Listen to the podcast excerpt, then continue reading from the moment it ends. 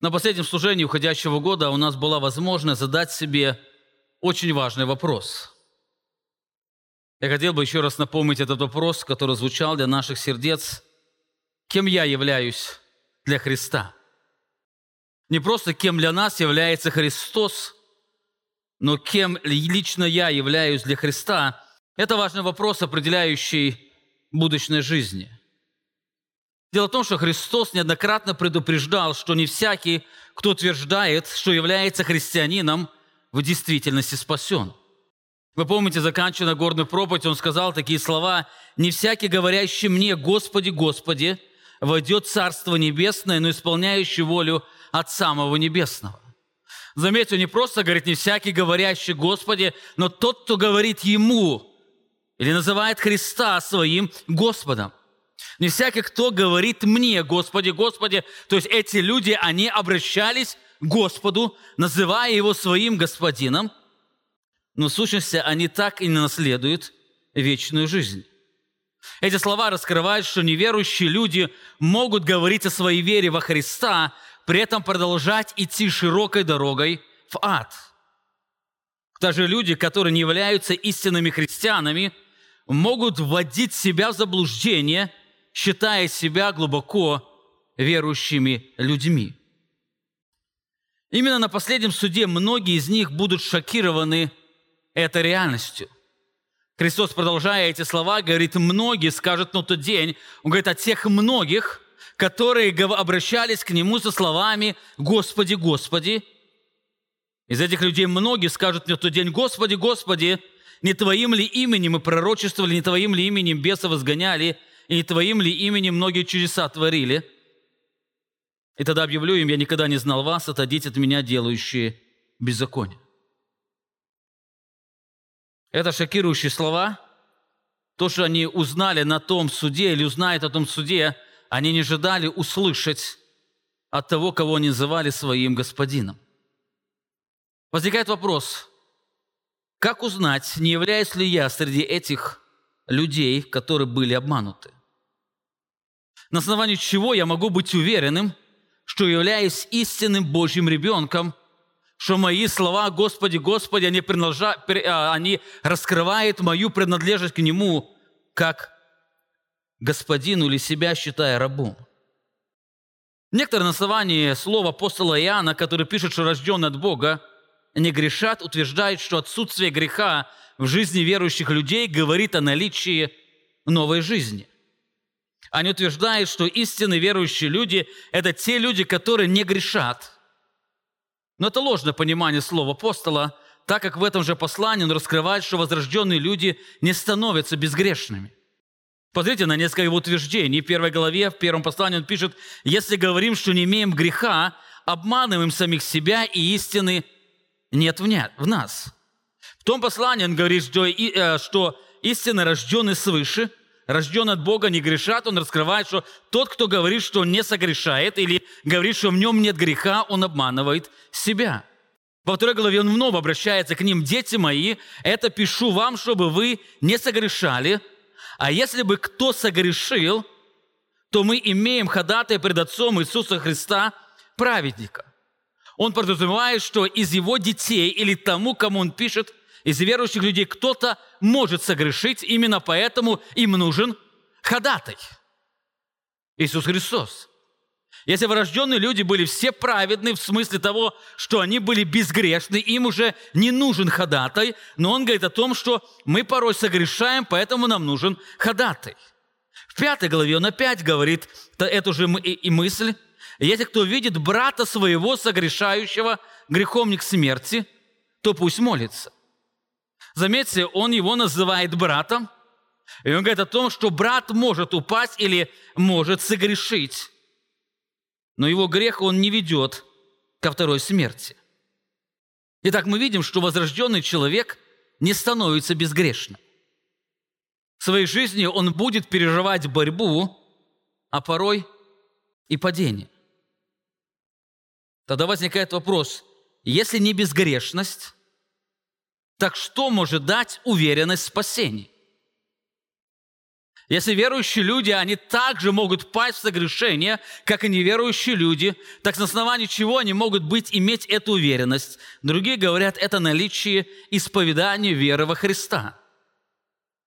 Если кто исповедует Христа Господом, тот спасется, но мы видим, Христос говорит, не всякий, говорящий Господи, Господи, войдет Царство Небесное. Некоторые говорят, если кто поверит в Иисуса Христа как Мессию, посланного Бога, он будет спасен. Но и здесь есть проблема. Христос говорил однажды к уверовавшим в Него иудеям. Иоанна 8 глава, 31 стих. «Тогда сказал Иисус к уверовавшим в Него иудеям, «Если прибудете в Слове Моем, то вы истинно мои ученики, познаете истину, и истина сделает вас свободными. Здесь есть условие. Если вы прибудете в Слове, то вы истинно мои ученики. Заметьте, он говорит ко всем уверовавшим в Него иудеям. Таким среди этих уверовавших в Него иудеев есть истинные ученики, и есть те, кто еще остается быть ложным учеником. Его вера еще не стала спасительной верой. Таким образом, можно уверовать во Христа как в Мессию, так и не став его истинным учеником, о чем говорит здесь Иисус Христос. Иаков тоже писал в своем послании, что вера без дел мертва. Есть люди, которые имеют мертвую веру, они говорят о своей вере, но эта вера, она ничего не приносит им в жизни. Таким образом, спасение подразумевает больше, чем просто исповедание веры в Иисуса Христа. Так третье, смотря на это, утверждает, что уверенность в спасении коренится в добрых делах. Те, кто совершает добрые дела, те могут быть уверены, что они спасены – но и это также не является прочным основанием, так как добрые дела могут быть плодом как веры, также плодом и неверия человеческого сердца. Апостол Павел писал послание к римлянам. Римлян 10 глава 3 стих. «Ибо не разумея праведности Божьей и усиливаясь поставить собственную праведность, то есть творить добрые дела, жить добрыми делами, они не покорились праведности Божьей, потому что конец закона Христос праведности всякого верующего. Заметьте, написано, что эти люди, они стремились к праведности. Они пытались жить добродетельной жизнью, они пытались приносить плоды праведности – но их стремление к этой праведности глубоко коренилось в их неверии во Христа. Они не покорились праведности Божьей, они не были ему послушны, потому что они не были движимы верой. Одним из них был апостол Павел до обращения. Вы помните, он писал, что в то время, когда ему казалось, что он был по праведности законной, непорочен, послание филиппийцам он об этом пишет, он оставался быть врагом Богу являясь яростным гонителем Церкви Христа. Также мы находим, подобный ему был Корнилий. Вы помните, о нем в 10 главе написано, муж праведный, благочестивый. Он написано, творил много дел милосердия. Но во всем этом Бог говорит ему, позови Петра, и он скажет тебе слово, от которого спасешься ты и весь дом твой. Несмотря на то, что он творил много милостыни, он молился и был благочестивый, с внешней стороны, он еще не был спасен. Ему нужен был Петр, который принесет, принесет слово, которое его спасет. Смотря на все это, возникает опять вопрос, на основании чего мы можем быть уверенными, что являемся истинными Божьими детьми. И Писание говорит, этим основанием является рождение свыше. Рождение свыше Христос говорил Никодиму, если кто не родится свыше, не может увидеть Царствие Божье. Так одним из свидетельств рождения свыше как раз и является наличие спасающей веры, которая проявляется в жизни христиан. Не просто веры, но евангельской спасающей веры. Иоанн, э, апостол Иоанн писал в первом послании, «Всякий верующий, что Иисус есть Христос, от Бога рожден».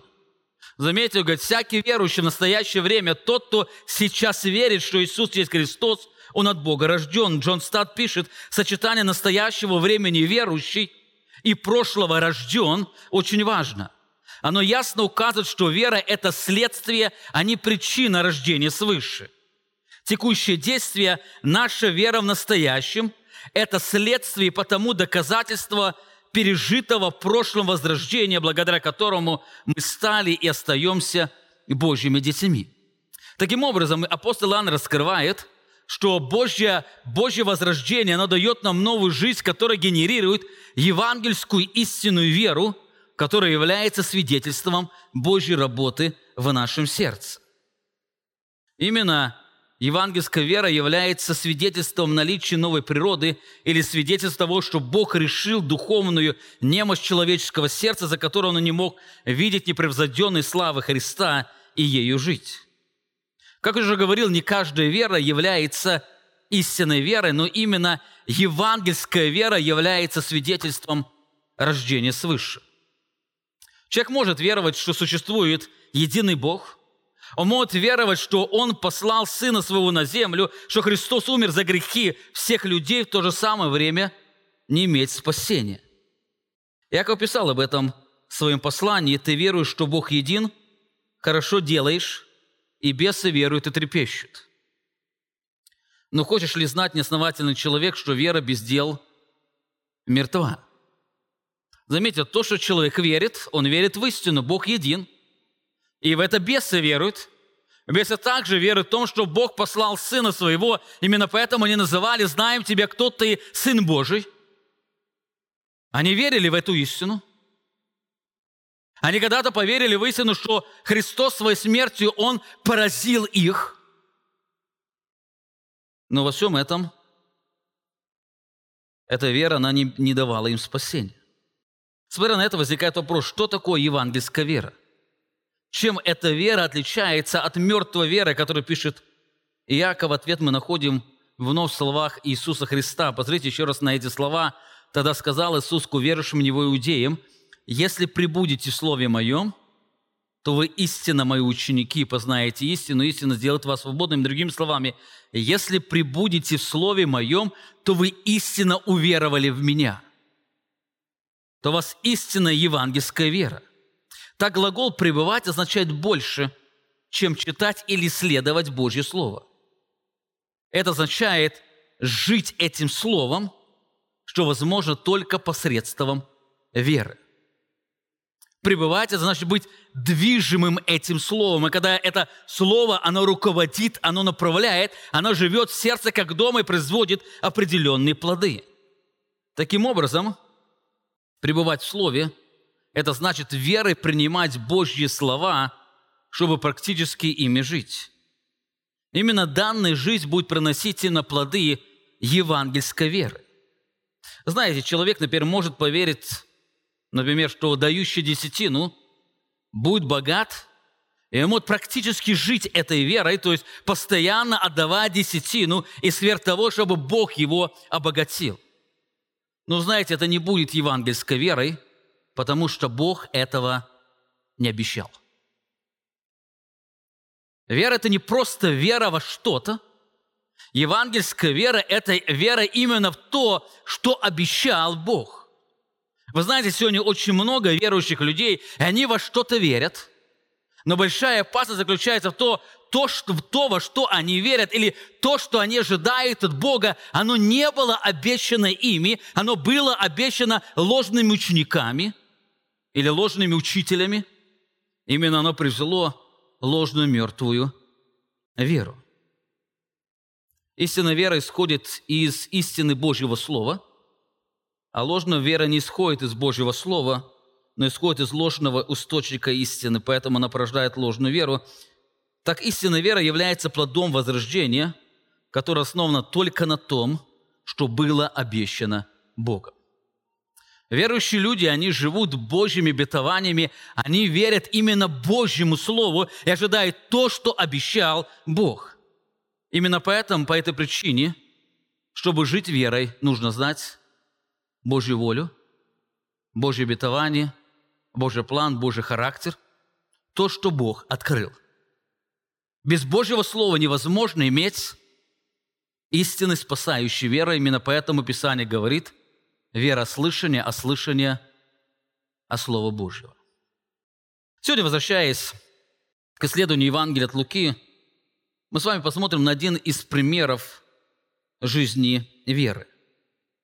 Вы помните, в прошлом году мы остановились на шестой главе, где Лука повествует об избрании 12 апостолов. 12 апостолов, Лука 6 глава, 12 стих сказано, «В те дни взошел он на гору помолиться и пробыл всю ночь в молитве к Богу. Когда же настал день, призвал учеников своих и избрал из них 12, которых и номиновал апостолами». Мы говорили, это были 12 простых человек, которые перевернули весь мир.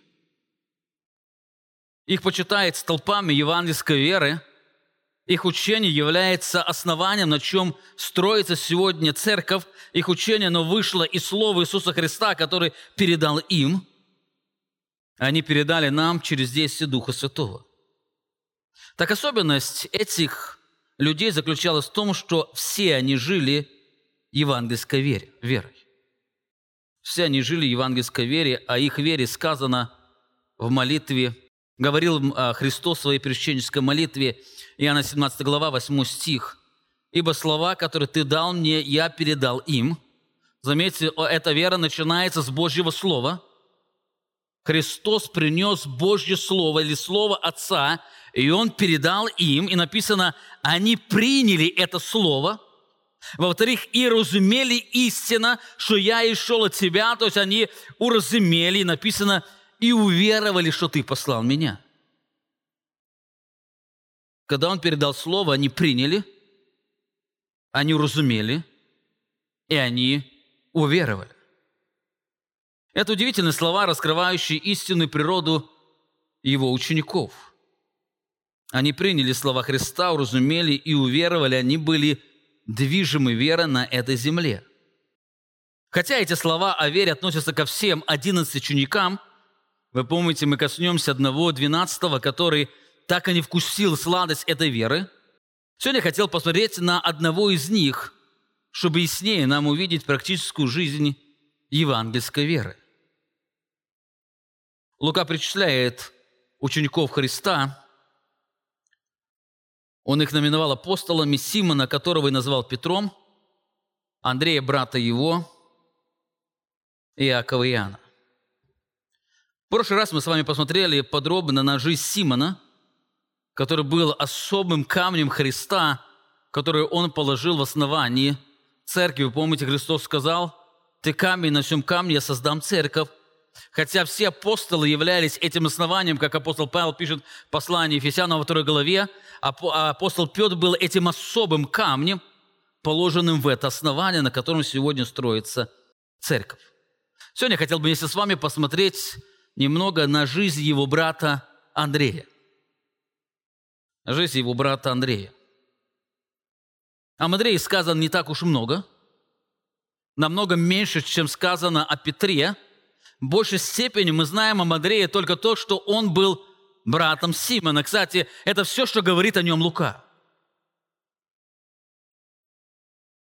Исследуя то, что нам известно о жизни Андрея во всех четырех Евангелиях, я характеризовал его жизнь несколькими словами. Андрей – муж веры. Андрей – муж веры. Хотя все апостолы, они были движимы верой, эта вера, она у многих по-разному проявлялась. Так вера Андрея, она, можно сказать, достаточно ярко сияла среди этих учеников Христа. Он был человеком, живущий верой. Для того, чтобы нам получить уроки из его жизни, я разбил его жизнь на семь частей. Именно каждая часть, она раскрывает какой-то эпизод или какую-то грань его жизни, которая была движима верой, исходящего из Божьего Слова. Во-первых, из Евангелия от мы узнаем, что Андрей, брат Симона, он жил ожиданием Мессии. Он жил ожиданием Мессии. Это то, это то, с чем мы первый раз, где мы первый раз видим данного человека. Апостол Иоанн, который пишет Евангелие от Иоанна, он был хорошо знаком с Андреем, как мы увидим дальше, скорее всего, он был один из его близких друзей. Они были оба молоды, и они вместе в ранние годы оба последовали за Иоанном Крестителем, став его учениками. Перед тем, как Андрей стал учеником Христа, он был учеником Иоанна Крестителя. Так что влекло Андрея к Божьему пророку? Божьему пророку Иоанну это слова, которые звучали из уст пророка. Лука передает проповедь Иоанна, которая, которая постоянно звучала на реке Иордан – и он проходил по, всем, по всей окрестной стране Иорданской, проповедуя крещение, покаяние до прощения грехов, как написано в книге слов пророка Исаии, который говорит «Глаз вопиющего в пустыне, приготовьте путь Господу прямым и сделайте стези Ему, всякий дол да наполнится, всякая гора и холм да понизятся, кривизны выпрямятся, и неровные пути сделаются гладкими, и узрит всякая плоть спасения Божия». Эти слова, которые услышал Андрей – они коснулись молодого сердца данного человека. Еще в ранние годы он осознал, что не может заплатить за свои грехи, поэтому нуждается в прощении. Пророк Иоанн проповедовал об этом, говоря, он проповедовал, написано, проповедуя крещение покаяния для прощения грехов – это слова говорили о том, что человек, он сам не может заплатить за свои грехи, и он шел, исповедуя, исповедуя нужду Божьей милости, чтобы Божья милость, она даровала ему прощение. Ему нужно было прощение. Он не мог его заработать, он не мог как-то искупить, ему нужно было получить прощение. И слыша слова Божьего пророка, он последовал за ним. Я не знаю, насколько он был безнравственным человеком. Скорее всего, он был достаточно религиозным человеком, как его брат, но в свои молодые годы он признал, что нуждается именно в Божьем прощении. По всей видимости, он принял крещение у реки Иордан и остался с Божьим пороком, чтобы учиться у него. Чем больше он был с Иоанном Крестителем, тем больше его сердце наполнялось ожиданием Мессии, так как, так как служение Иоанна было направлено на то, чтобы приготовить путь Господу. Более того, крещение, покаяние, оно было связано с ожиданием небесного царя.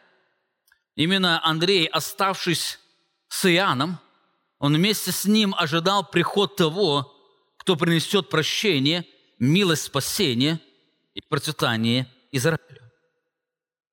Итак, мы видим, Андрей последовал за, э, последовал за Иоанном Крестителем, жил ожиданием Мессии. Он верил каждому слову Божьего пророка, поэтому его сердце наполнялось надеждой. Его надежда была евангельской надеждой, по источнику которой была евангельская вера, которая глубоко коренилась в словах Божьего пророка. Андрей поверил тому, что говорил Иоанн Креститель. Потому что то, что говорил Иоанн Креститель, оно исходило из слов э, ветхозаветных пророков, которые слова, скорее всего, знал этот, учени, э, знал этот ученик. Они по-особому привлекали его сердце. Итак, во-первых, мы видим, что Андрей, он жил ожиданием Христа, ожиданием Мессии, и это ожидание, оно было плодом веры словам Божьих пророков. Он пошел за Иоанном Крестителем, он стал его учеником, потому что знал, что Иоанн явит Мессию. Впервые, где он может встретиться с Мессией, это там, где, где будет находиться Иоанн Креститель. И он оставался с ним, ожидая Божьего царя. Однажды прощенное сердце Андрея озарилось удивительным светом от встречи с тем, кого он сильно ожидал. Апостол Иоанн подробно описывает – эту удивительную встречу. Иоанна 1 глава, 35 стихе сказано, «На другой день опять стоял Иоанн и двое из учеников его. Увидев идущего Иисуса, сказал, «Вот Агнец Божий». Он указал ученикам, посмотрите, это Агнец Божий или избранный Богом раб или Мессия. Услышав от него эти слова, оба ученика пошли за Иисусом. Иисус же, обратившись и увидел их идущими, говорит им, что вам надобно? Они сказали ему, Рави, что значит учитель, где живешь? Говорит им, пойдите увидите. Они пошли и увидели, где он живет. И пробыли у него день тот, было около десятого часа. Один из двух слышавших от Иоанна об Иисусе и последовавших за ним был Андрей, брат Симона Петра. Это описание удивительной веры Андрея. Написано, двое учеников его, то есть учеников Иоанна Крестителя, стояли вместе с их учителем. И вдруг в какой-то момент Иоанн Креститель, их учитель, указал на идущего человека и сказал, вот Агнец Божий. Посмотрите, это избранный Богом человек. До этого он сказал, на основании чего он знает или уверен, что этот человек является Божьим пророком. И здесь он указывает ученикам, посмотрите, это Агнец Божий, это того, кого мы ожидаем. И написано, эти сразу, два ученика сразу пошли за ним. Интересно отметить, что не все ученики Иоанна последовали за Христом. Многие из них так и остались с их учителем. Вы помните, когда мы следовали предыдущую главу, мы увидели, что эти ученики, после, после того, как Иоанн Креститель был взят в темницу, они смешались вместе с фарисеями, практикуя их определенные правила и обряды. Они так и не поверили словам своего пророка – своего учителя о том, что Мессия пришел. Однажды они даже будут ревновать о служении своего учителя, говоря, смотри, тот, которого ты крестил, он приобретает больше учеников. Но им Христос, но им Иоанн говорит, мне должно умоляться ему расти. И несмотря на все это, они не пошли за Христом, но остались вместе с Иоанном, их учитель. Но эти два ученика, они пошли за ним.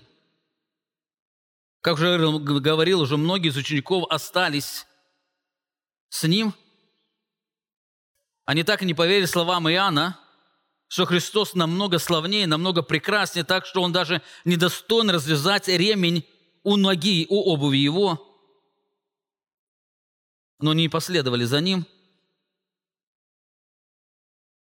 Но среди них был Иоанн, который пошел, Иоанн и Андрей, которые пошли за ним. Что произошло в сердце Андрея, почему они пошли? Потому что мы видим, что они были движимы верой Божьего Слова. Андрей и Иоанн услышали слова Божьего пророка и сразу последовали за Христом, потому что они верили самому пророку. Они понимали, что это Божий пророк – это слова от Бога, если Бог указывает то, что это является Его избранным Мессия, они поверили, и эта вера содействовала их жизни, они последовали за Ним. Подойдя ко Христу, они назвали Его Рави, что значит учитель. Я не знаю, встречались они где-то раньше до этого или нет. Они видели, он учит или не учит, но они сразу пришли к нему и превозносили его то, что он выше их. Ты, Рави, учитель, мы твои ученики. Вопрос, где живешь, указал на то, что не желает последовать за ним. Где живешь, они хотят знать этого учителя, они хотят больше рядом находиться с ним, и, получив разрешение учителя, они с радостью идут за ним и пробыли, написан у него, тот весь день. Подумайте, откуда такое рвение оставить Иоанна Крестителя и последовать за Христом – как уже говорил, это движение истинной веры. Андрей был движим верой словам Божьего пророка, и его следование стало плодом этой веры. Поздно вечером они покидают дом учителя. Так, выйдя оттуда, Андрей сразу ищет брата. Он, найдя брата, он говорит удивительные слова исповедания. И он продолжает, говорит, он первый находит брата своего Симона – Заметьте, Андрей, выйдя, выйдя из дома учителя, он сразу бегит и ищет своего брата, и он первый его находит и говорит ему, мы нашли Мессию, что значит Христос, и написано, и привел его к Иисусу. Заметьте, это твердое утверждение Андрея. Он уверен, что Иисус является Мессией, что значит Христос. Он не говорит Петру, Петр, иди посмотри, мне кажется, мы нашли Мессию. Или, может быть, это Мессия, или еще что-то, но он уверен в том, что они нашли Мессию, он уверен, что Иисус есть Мессия. Более написано, что он привел его к Иисусу. Не знаю, чем это было связано. То ли Андрей, то ли Симон сомневался, то ли Симон не хотел идти. Но написано, Андрей, он привел Симона, брата своего, к Иисусу.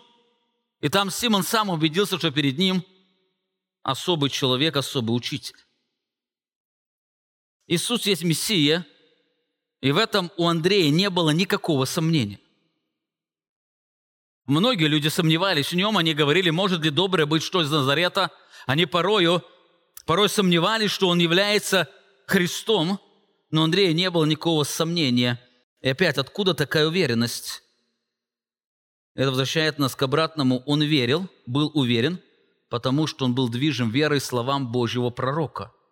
Для него слова пророка были достаточно авторитетны и безошибочны. То, что сказал Божий пророк, Иоанн Креститель, оно не подвергалось его сознанию проверке или сомнению.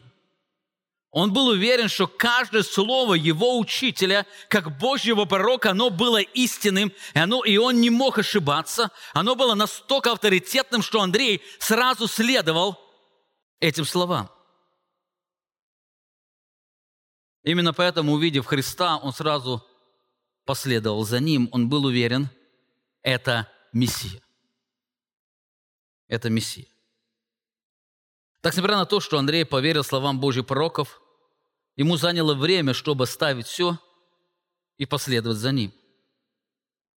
Он был готов следовать на короткое время, но еще не был готов оставить все ради своего учителя. Так, со временем Андрей вместе с братом Симоном и другом Иоанном, так также был с ним Яков, они возвращаются домой, продолжая свое ремесло. Что послужило этому? Мы не знаем. До этого Андрей сам спрашивает Христа, где ты живешь, и он готов следовать за ним, но вдруг в какой-то момент мы видим, что они вновь отстали от него. Христос где-то проповедует, они находятся в доме, занимаясь своим ремеслом. Что послужило этому, мы не знаем. Скорее всего, у него было другое представление о служении Мессии. Вместо борьбы за трон и царство Христос ходил из города в город, проповедуя Евангелие царства. Он решал различные проблемы общества, но нес Евангелие царства. Кстати, именно это часто разочаровывает последователей Христа – несбывшиеся ожидания часто становятся причиной разочарования. Некоторые, последуя за Христом, они что-то ожидали получить, но через некоторое время они замечают, что то, что они ожидали, они не получили. Христианство не принесло то, ради чего они приняли, и они со временем оставляют его. В сознании Андрея не было сомнений в том, что Христос является Мессией или Иисус является Мессией, но, скорее всего, он не понимал роли, сущности и цели прихода этого Мессии. Через некоторое время Христос вновь встречается с ними. Евангелист Марк описывает, проходя же близ моря Галилейского, увидел Симона и Андрея, брата его, закидывающих сети в море, ибо они были рыболовы. И сказал им Иисус, идите за мной, и я сделаю, что вы будете ловцами человеков. Они тотчас оставили свои сети и последовали за ним. В этот момент Христос призвал их последовать за ним, так повинуясь призыву Андрея, его брат оставляют сети и работников и следуют за Христом. Пройдя немного, они, он потом призовет их друзей Иоанна и Иакова. Мы видим, они постоянно находятся рядом вместе – и те также признают привилегию быть или стать учеником Христа. Здесь Христос говорит о том, что Он что-то с ними сделает. Они будут когда-то ловцами людей. Но пробыв некоторое время с учителем, они вновь возвращаются к своей работе, и мы опять не знаем почему. Вообще, небо это было достаточно трудным решением для людей этого времени оставить все, чтобы быть учеником Христа. Это трудно для людей сегодня, современного мира, оставить все, чтобы быть учеником Иисуса Христа. Дело в том, что Петр и Андрей не были бедными людьми. Мы находим о том, что они жили в небольшом городке или родились в небольшом городке недалеко от Капернаума.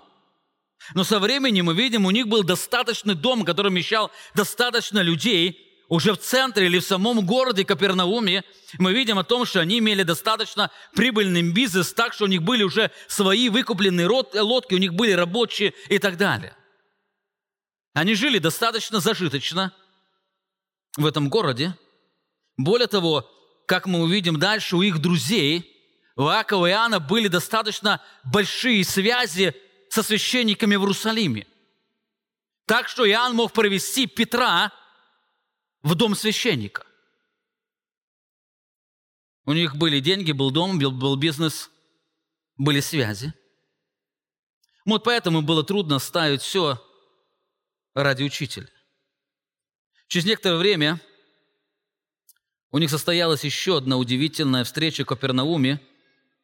Это прошло в субботу, когда Христос по обыкновению своему пришел в синагогу. Там был также Петр, Андрей и Иоанн Иаков. Там они вновь соприкоснулись с удивительной проповедью Христа, которая была прервана сильным криком бесноватого. Находясь там, они были потрясены, пережив ужас и страх по причине власти Христа над бесовским миром. Именно находясь в этом восторженном состоянии, переживая радость, торжество, они приглашают Христа к себе домой. Марк описывает, видя, э, выйдя вскоре из синагоги, пришли в дом Симона и Андрея с Иаковым и Иоанном. Мы видим, что Андрей и Симон, они жили в одном доме, достаточно был дом для того, чтобы им жить с ними. Там же также жила теща Петра, значит, там была и семья Петра. Мы не знаем, в то время Андрей был женат еще или нет. Но с ним пришли также ученики Иаков и Иоанн. Находясь там, Христос являет свою силу через исцеление тещи Петра. Настал вечер, и к вечеру ученики становятся свидетелями удивительной власти Христа, являющей Божью славу. Именно в этот день и а, Андрей познал очень важную истину. Христос является не просто Мессией, или Иисус является не просто Мессией, Христом, но Он также является Божьим Сыном. При захождении солнца Лука пишет, все имевшие больных различными болезнями приводили к Нему, и Он, возлагая на каждого из них – руки исцелял их. Выходили также бесы из многих криком и говорили, «Ты Христос, Сын Божий!» И запрещал им сказать, что не знает, что Он Христос. Эти слова Андрей услышал еще в синагоге, которые потрясли его, но это не было одноразовым случаем. Вечером он неоднократно слышал, как бесы, выходя из людей, они кричали, «Мы знаем, Ты Христос, Сын Божий!» Андрей к этому времени уже был уверен, что он Христос. Но в этот момент он познал больше, он является Божьим Сыном. От увиденного, слышанного мурашки бежали по телу. В этот праздничный вечер раз, э, радостные возгласы толпы и раздирающие криков, крики бесов не давали возможность никому заснуть. После эмоционального вечера все уснули, проснувшись утром, ученики не находят учителя, так как Христос – спешит в пустынное место для того, чтобы молиться, иметь общение с Отцом. Вскоре они находят его и просят остаться у них. Евангелист Марк добавляет, Симон и бывший с ним, с ним были Андрей, Яков и Иоанн, они пошли за ним и, найдя его, говорят ему, все ищут тебя. Он говорит им, пойдемте в ближайшие селения, города, чтобы мне и там проповедовать, ибо я на то послан, раскрывает свой призыв – он послан не царствовать, заметьте, он послан проповедовать. Он послан проповедовать. В этот момент и, и Андрей слышит слова, описывающие сущность миссии Христа. Если раньше они ожидали Мессию, который воссядет на престоле, то здесь Христос говорит, я сейчас послан для того, чтобы проповедовать Евангелие благодати. Я послан проповедовать Евангелие Царства, ибо я на то послан – Несмотря на то, что слова, они достигли сердца Андрея, они еще не готовы были последовать за ними. Написано, он проповедовал в синагогах и по всей Галилее, изгонял бесов. Единственное число он указывает о том, что ученики остались без Христа, Христос ушел один. Так почему Андрей не последовал за ним? Мы точно не знаем. Может, потому что он ожидал, пока созреет его брат Симон, он был очень близок к своему брату. Может, потому что он еще не был готов заплатить цену ученичества, навсегда оставить все и последовать за ним. Он готов пожертвовать многим, но еще не всем. Может, потому что он еще не до конца осознал сущность служения Христа. Вот и не понимал его служения. Мы точно не знаем, почему он в тот момент остался, остался вместе с своим братом и своими друзьями. Можно заметить, что путь учеников был разный. Вы помните, кто-то, как Матфей, готов сразу оставить все и последовать за ним. У него не было это, э, э, э, этого постепенного, постепенного следования или постепенного вставления – отставления всего, он сразу ставил все. Кто-то, подобно этим ученикам, для них нужно время для того, чтобы они были готовы оставить все. Переломный момент жизни учеников наступил, когда они по-особому увидели славу Христа. Это прошло недалеко от Капернаума, опять у озера Генесарецкого. Это прошло под воздействием Божьего Слова. Лука описывает этот момент в пятой главе. Однажды, когда народ теснился к нему, чтобы слышать Слово Божье – а он стоял у озера Генесарецкого. Народ теснился, чтобы слышать Божье Слово, а именно то Слово, которое было авторитетно для Андрея. Он верил словам Божьих пророков. Христос, увидев две лодки, стоящие на озере, а рыболовы, выйдя из них, вымывали сети. Войдя в одну лодку, которая была Симонова, он просил его отплыть несколько от берега и, сев, учил народ из лодки. Скорее всего, Андрей вместе с братом Симоном вымывали сети – но в это время было не до рыбы и не до чистых сетей, потому что звучало Божье Слово. Андрей, он слышал Слово Божье, и он ловил, скорее всего, каждое слово, которое исходило из уст учителя. Христос проповедовал Евангелие Царства, и они не могли остаться равнодушным. До этого Христос сказал – я должен проповедовать другим городам, и здесь он слышит эту удивительную проповедь. После проповеди Христос повелевает отплыть на глубину и закинуть сети. Они повинуются учителю, потому что они принимают его своим учителем. Они верят, что он Мессия. Именно поэтому повинуются ему. То, что они делают в этот день, это было уже выражением веры. Это было выражение веры, потому что, как мы изучали этот текст, с логической стороны или а, с мышления рыбака это было бессмысленным занятием. И даже Петр Христос скажет, то, что ты говоришь, оно, не бес, оно бессмысленно, но по слову твоему мы сделаем это. Почему? Потому что мы признаем тебя за учителя. По слову учителя, они поймали множество рыбы так, что лодки начали тонуть. В этот момент они пережили ужас от происходящего. Написано, ибо ужас объял его и всех бывших с ним от этого лова рыб, ими пойманных. Также Иоанна, Иакова и Иоанна, сынов Завидеева, бывших товарищами Симону, и сказал Симону Иисус, не бойся, отныне будешь ловить человеков. И вытащив обе лодки на берег, оставили все и последовали за ним. Так, несмотря на то, что Христос обратился здесь только к Симону, Лука делает ударение на Симона, мы видим, что все четыре ученика, они последовали за Христом. Среди них был также брат Андрей, брат Петра Андрей. Он был движим верой, и эта вера принесла свой плод. Он оставил все и последовал за Христом. Когда-то Петр скажет, вот мы оставили все. Подразумевая четыре ученика Андрея, Иакова и Иоанна, они оставили все и последовали за тобою. Что нам будет? И Христос говорил об этой награде. Они оставили все. Так, следуя за Христом, были моменты, которые, на мой взгляд, по-особому смиряли мужа веры. Они по-особому смиряли его. Я не знаю, приносило ли ему это огорчение или нет, Писание об этом не говорит, но оно по-особому затрагивает струны человеческой гордости. И назвал это смирение Мессии. Читая повествование в начале служения – мы встречаем Симона, Андрея, Иакова и Иоанна вместе.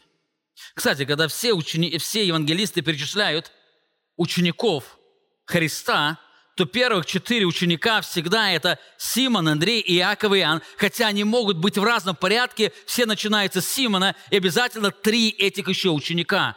Симон и Андрей, Иаков и Иоанн, они всегда вместе. Они всегда вместе. Более того, мы видим, что Андрей привел своего брата ко Христу. Скорее всего, Андрей был младше Симона, и он, будучи движим верой, что Иисус является Мессией, он привел Симона ко Христу. Но впоследствии в повествовании мы замечаем одну удивительную деталь. Лука 9 глава. Через долгое время исследования, уже ближе к страданиям Христа, Однажды Христос после исповедания Петра, что Он является Божьим Сыном, Он говорит о том, что через несколько дней они увидят Царство Божие, пришедшее в силе.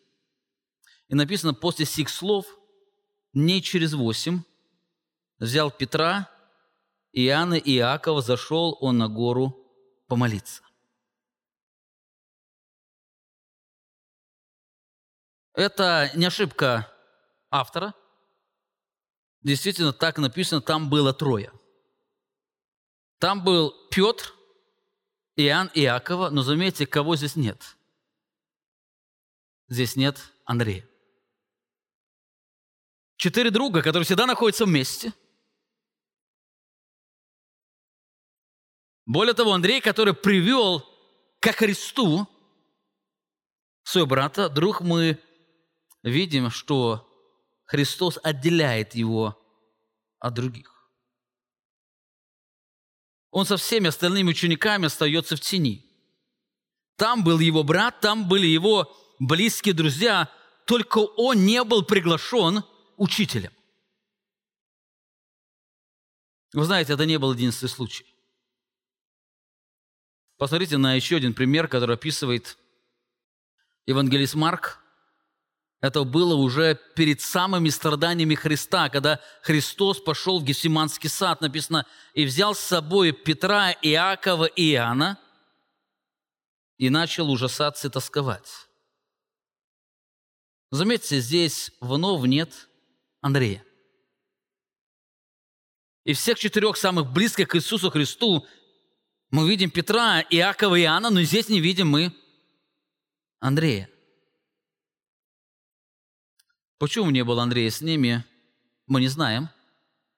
Единственное, что мы можем сказать, это было решением Иисуса Христа. Христос взял сам, кого Он хотел взять. Он из четырех друзей, близких людей, взял троих и одного оставил. Вы знаете, здесь есть очень важный урок. Жизнь верой предполагает принятие Божьей воли для себя, но не все будут первыми. Не все. Хотя Андрей привел Христ, Петра ко Христу, первым был избран Петр, как главным камнем, а Андрею приходилось часто оставаться в тени своего брата. Более того, не все мужи веры, они будут известны. Вы знаете, имя Андрея Лука использует в своих двух книгах только два раза, и только там, где он перечисляет имена апостолов, и то добавляет, Андрей – это брат Симона. Это все, что Лука говорит об этом муже веры. Если бы не его близкий друг, апостол Иоанн, который также написал Евангелие, мы бы вообще мало что знали о нем. Евангелие от Марка мы узнаем, что Симон часто находился с Андреем, и то, что происходило с Симоном, часто происходило с Андреем, а Иоанн добавляет еще несколько различных фрагментов из, из жизни Андрея, раскрывая его удивительную жизнь веры, но в сущности он остался в тени. Он остался в тени, хотя жил верой. Таким образом, хотя при возрождении Бог всем дает равно драгоценную веру, Однако ж не все имеют одинаковое признание и роль в созидании церкви. Не все. И здесь, как никогда, нужна жизнь веры, чтобы принять Божий план лично для себя. Вы знаете, люди имеют разный христианский стаж, но имеют разное влияние. Имеют разное призвание, имеют разное служение. Кто-то, может, с детства был посвящен Христу, а, был посвящен Христу, он последовал за Христом, отдав все. А кто-то, может, только 10 лет следовал за Христом, и кого-то Бог избирает быть пастором, кого-то Бог избирает быть влияющим, а кто-то, живущий верой, остается в тени. Но, знаете, мы можем на земле здесь иметь разные призвания, разное созидающее влияние, но на небе это первенство не определяется. Вы помните, Христос говорил, что первые на небе могут казаться и последние. Но опять это, это жизнь веры. Это жизнь веры, что было у Андрея, и оно смиряло его. Несмотря на то, что Андрей был вторым, находясь в тени своего брата Симона – он любил Христа и служил Ему. Его служения неоднократно проявлялись плоды его истинной веры. Я хотел бы привести два удивительных повествования, которые дает нам Иоанн об Андрее. Иоанн приводит два случая служения Андрея Иисусу Христу. Первое повествование мы находим в шестой главе, где описывается история насыщения пяти тысяч человек написано, Иисус, возведя очи и увидев, что множество народа идет к Нему, говорит Филиппу, где нам купить хлебов, чтобы их накормить? Это удивительный момент. Христос, испытывая веру, написано, Он, желая испытать веру, Он говорит, где взять хлебов. Говорил же это, испытывая его, ибо сам знал, что хотел сделать. Филипп отвечал ему, им на 200 динаров недовольно будет хлеба, чтобы каждому из них досталось хотя бы понемногу. Один из учеников его, Андрей, брат Симона Петра, говорит ему, здесь есть одного мальчика, пять хлебов ячменных и две рыбки. Но что это для такого множества? Заметьте, как уже сказал, в этот момент Христос, испытывая веру ученика, обращается к Филиппу, где купить, чтобы накормить около пяти тысяч человек – Филипп посмотрел на толпу, оценил ее своим взглядом и отвечает ему совершенно другой вопрос. Он как бы говорит, какой смысл думать о том, где купить, когда у нас нет столько денег? Заметьте, кто говорит, где купить? Говорит, да 200 динариев не хватит. Я не знаю, были ли у него вообще этих 200 динариев, потому что это была достаточно уже большая сумма для того времени. Больше полугода, почти годовая зарплата или полгода зарплаты – где взять столько денег? Среди этого этот разговор услышал Андрей, потому что разговор был у Христа с Филиппом. Андрей слышит и говорит учителю, «Учитель, здесь есть у одного мальчика пять хлебов и две рыбки». Подумайте, зачем об этом Андрей говорит учителю? Зачем ему нужно говорить об этом, если он сам понимал, что это ничего не значит для такой толпы. если 200 динариев не хватит накормить эту толпу, то что говорить о пяти хлебах и две рыбки? Но Андрей подходит к учителю и говорит, учитель, здесь есть. Здесь есть. Хотя это ничего не значит для этой толпы, но здесь есть пять хлебов и две рыбки. Как уже говорил, какой смысл говорить об еде на два человека, когда в этом нуждается около пяти тысяч человек? Вы знаете, это слова были словами веры. Андрей, может, и не знал, что сделает Иисус, но он верил в силу Христовой власти. Он прилагает Христу то, что у него есть, понимая, что Христос может этим использоваться так, как Он хочет. То ли Христос выберет два голодных человека, то ли Христос накормит всех. Он знает, что Христос использует для того, чтобы утолить нужду народа. Он не понимал, как. Но понимал, что он силен это сделать, поэтому он предлагает ему данное решение.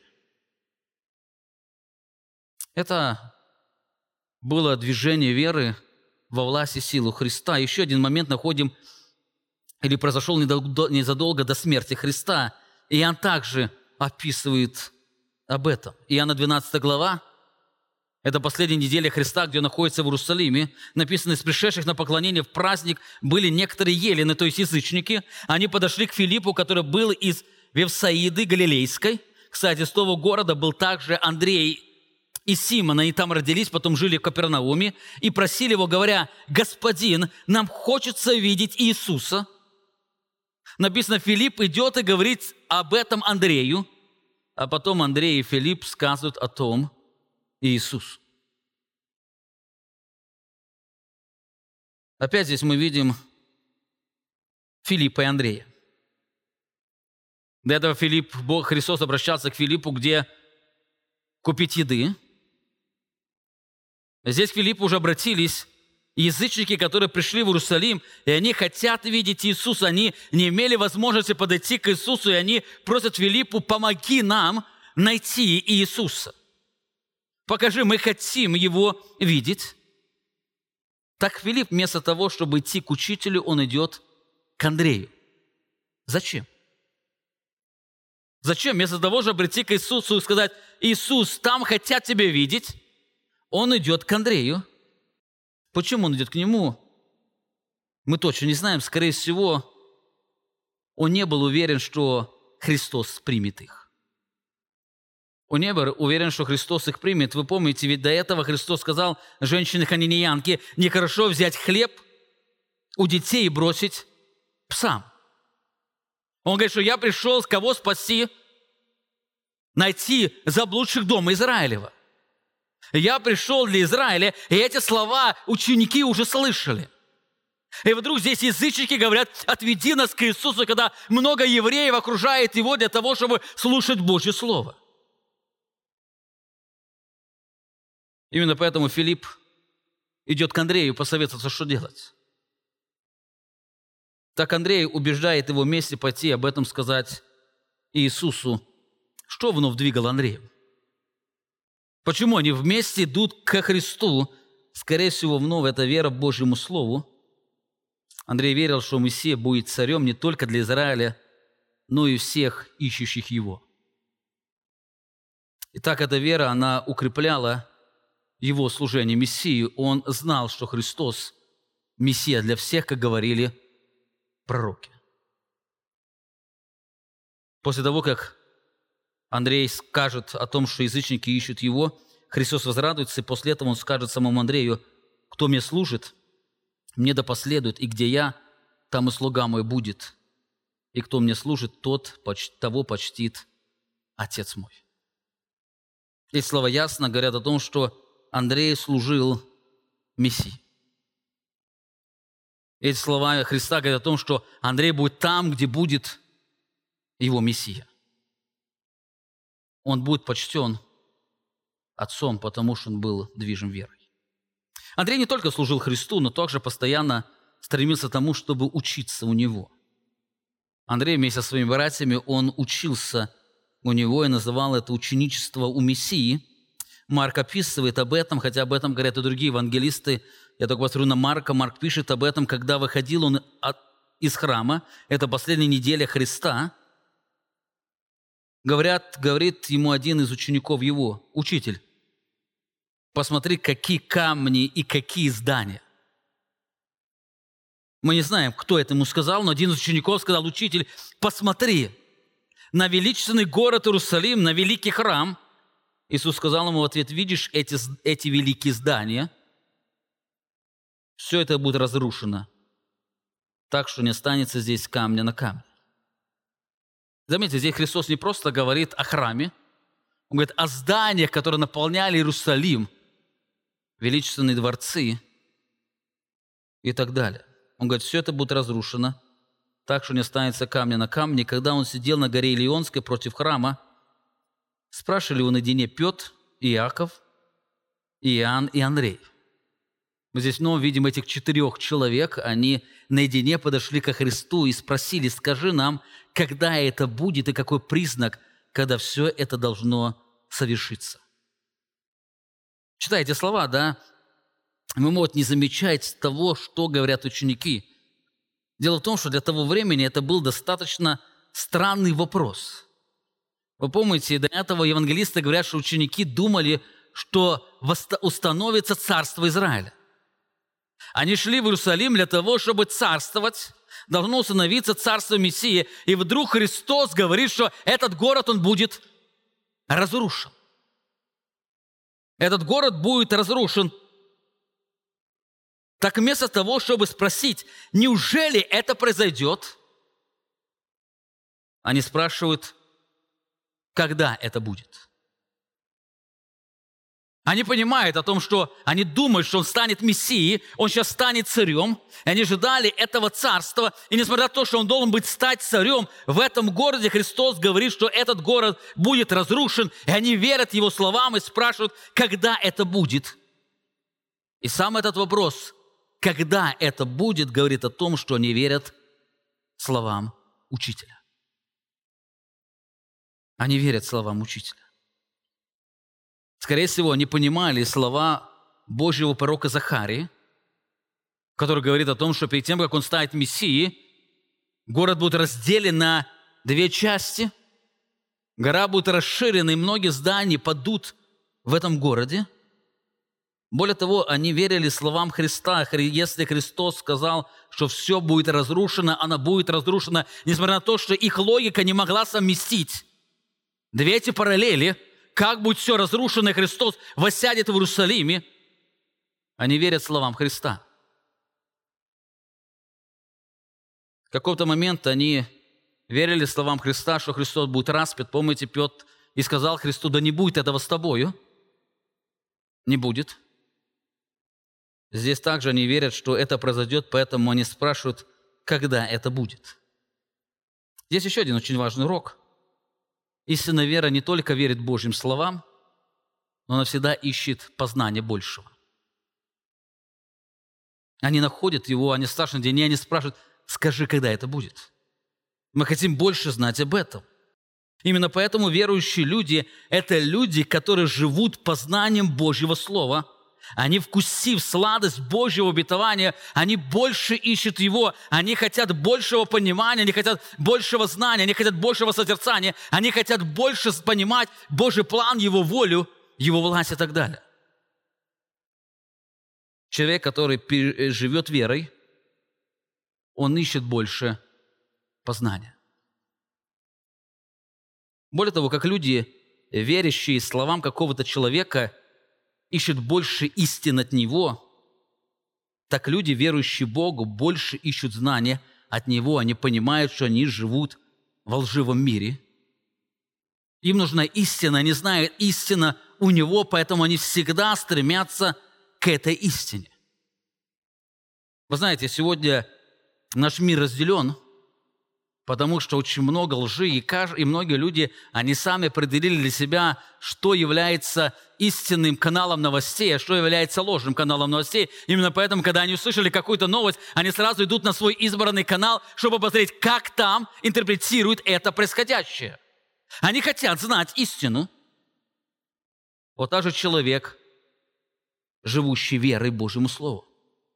Тот, который верит, что Божье Слово является истиной, каждый раз, когда они соприкасаются с реальностью, они идут к Божьему Слову для того, чтобы увидеть, что является истиной. Они живут этой истиной. Потому что их вера коренится в истине. Именно поэтому апостол Павел писал, что Божья вера исходит из Божьего Слова, она всегда ведет к Нему. И так вера от слышания, а слышание от Божьего Слова. Итак, евангельская вера, она всегда ведет к ученичеству. Люди, живущие верой, они хотят учиться. Именно поэтому верующие люди называются учениками Христа. Это те люди, которые учатся у Христа. Для них Христос является авторитетным учителем. И последнее, что я хотел отметить из жизни мужа веры, что жизнь веры не застрахована от разочарования. Хотя мы об этом чуть говорили до этого – я хотел бы посом обратить внимание на это. Жизнь веры не застраховывает нас от разочарования. Несмотря на служение Мессии, у Андрея были моменты разочарования. Особенно это произошло во время смерти Христа. Христос сказал ученикам своим, Матфея 26 глава, Тогда говорит им Иисус, «Все вы соблазнитесь о мне в эту ночь, ибо написано, поражу пастырь, рассеется овцы стада». Заметь, говорит, что вы все соблазнитесь. Не будет исключения. Если когда-то множество людей, э, множество учеников оставило Христа, с ним осталось 12, то в этот момент все разбегутся, все 12. В 22 стихе он говорит, «По воскресенье же моем предваряю вас в Галилее». Он говорит о своей смерти, также говорит о своем воскресении. Петр сказал ему в ответ, «Если и все соблазнятся тебе, я никогда не соблазнюсь». Иисус говорит ему, «Истинно говорю тебе, в эту ночь, прежде нежели проповедует петух, ты же отречешься от меня». Говорит ему Петр, «Хотя бы надлежало мне умереть с тобой, не отрекусь от тебя». Написано, подобно говорили и все ученики. И, скорее всего, в этот момент звучал и голос Андрея. Если все отрекутся, только не я. Несмотря на веру, Андрей, как и другие ученики, во время смерти Христа разочаровались в учителе. Его разочарование было связано с тем, что планы Христа не сошлись с их ожиданиями. Я думаю, в этот момент, как никогда, его сердце атаковало сомнение. Он был уверен на основании слов Божьего пророка, что Иисус есть Мессия, который станет царем, но к ужасу его их учитель умер, и с ним стала умирать его надежда. Но, знаете, их вера в этот момент не умерла. Их вера не умерла, они пошатнулись, их вера поколебалась, но она не умерла. Она не умерла. Христос сказал до этого, Лука 22 глава, «И сказал Господь, Симон, Симон, вот сатана просил, чтобы сеять вас, как пшеницу, но я молился тебе, чтобы не оскудела вера твоя, и ты, некогда обратившись, утверди братья твоих». Заметьте, дьявол просил просеять, как пшеницу, то есть испытать их веру на прочность, так Христос молился, чтобы вера Петра не скудела. Слово «скудела» означает «не умерла» или «не потерпела поражение». Он молился, чтобы вера Христ Петра не умерла, он, она осталась живой. Именно эта вечная евангельская вера. Подумайте, молитва Христа была услышана? Абсолютно да. Потому что Христос никогда не просил то, что не было воли Его Отца. После этого Христос выражает уверенность. Он знает, что истинная вера, которую дарует Отец, она будет вечно руководить людьми. Поэтому он говорит, когда ты, обратившись, утверди братьев. Заметьте, Христос уверен, что Петр обратится. Петр обратится. Он молился, чтобы его вера не скудела, не умерла. Эта, вера, эта молитва была услышана, и он уверен, что он обратится, и он просит, чтобы он утвердил братьев. Он не призывает его обратиться, он уверен, что Петр обратится, он призывает его утвердить братьев. Почему Христос уверен, что Петр обратится? Потому что, несмотря на отречение, он знает, что его вера не умрет, поэтому он обязательно обратится. Праведник, живущий верой, хоть и упадет, но обязательно встанет.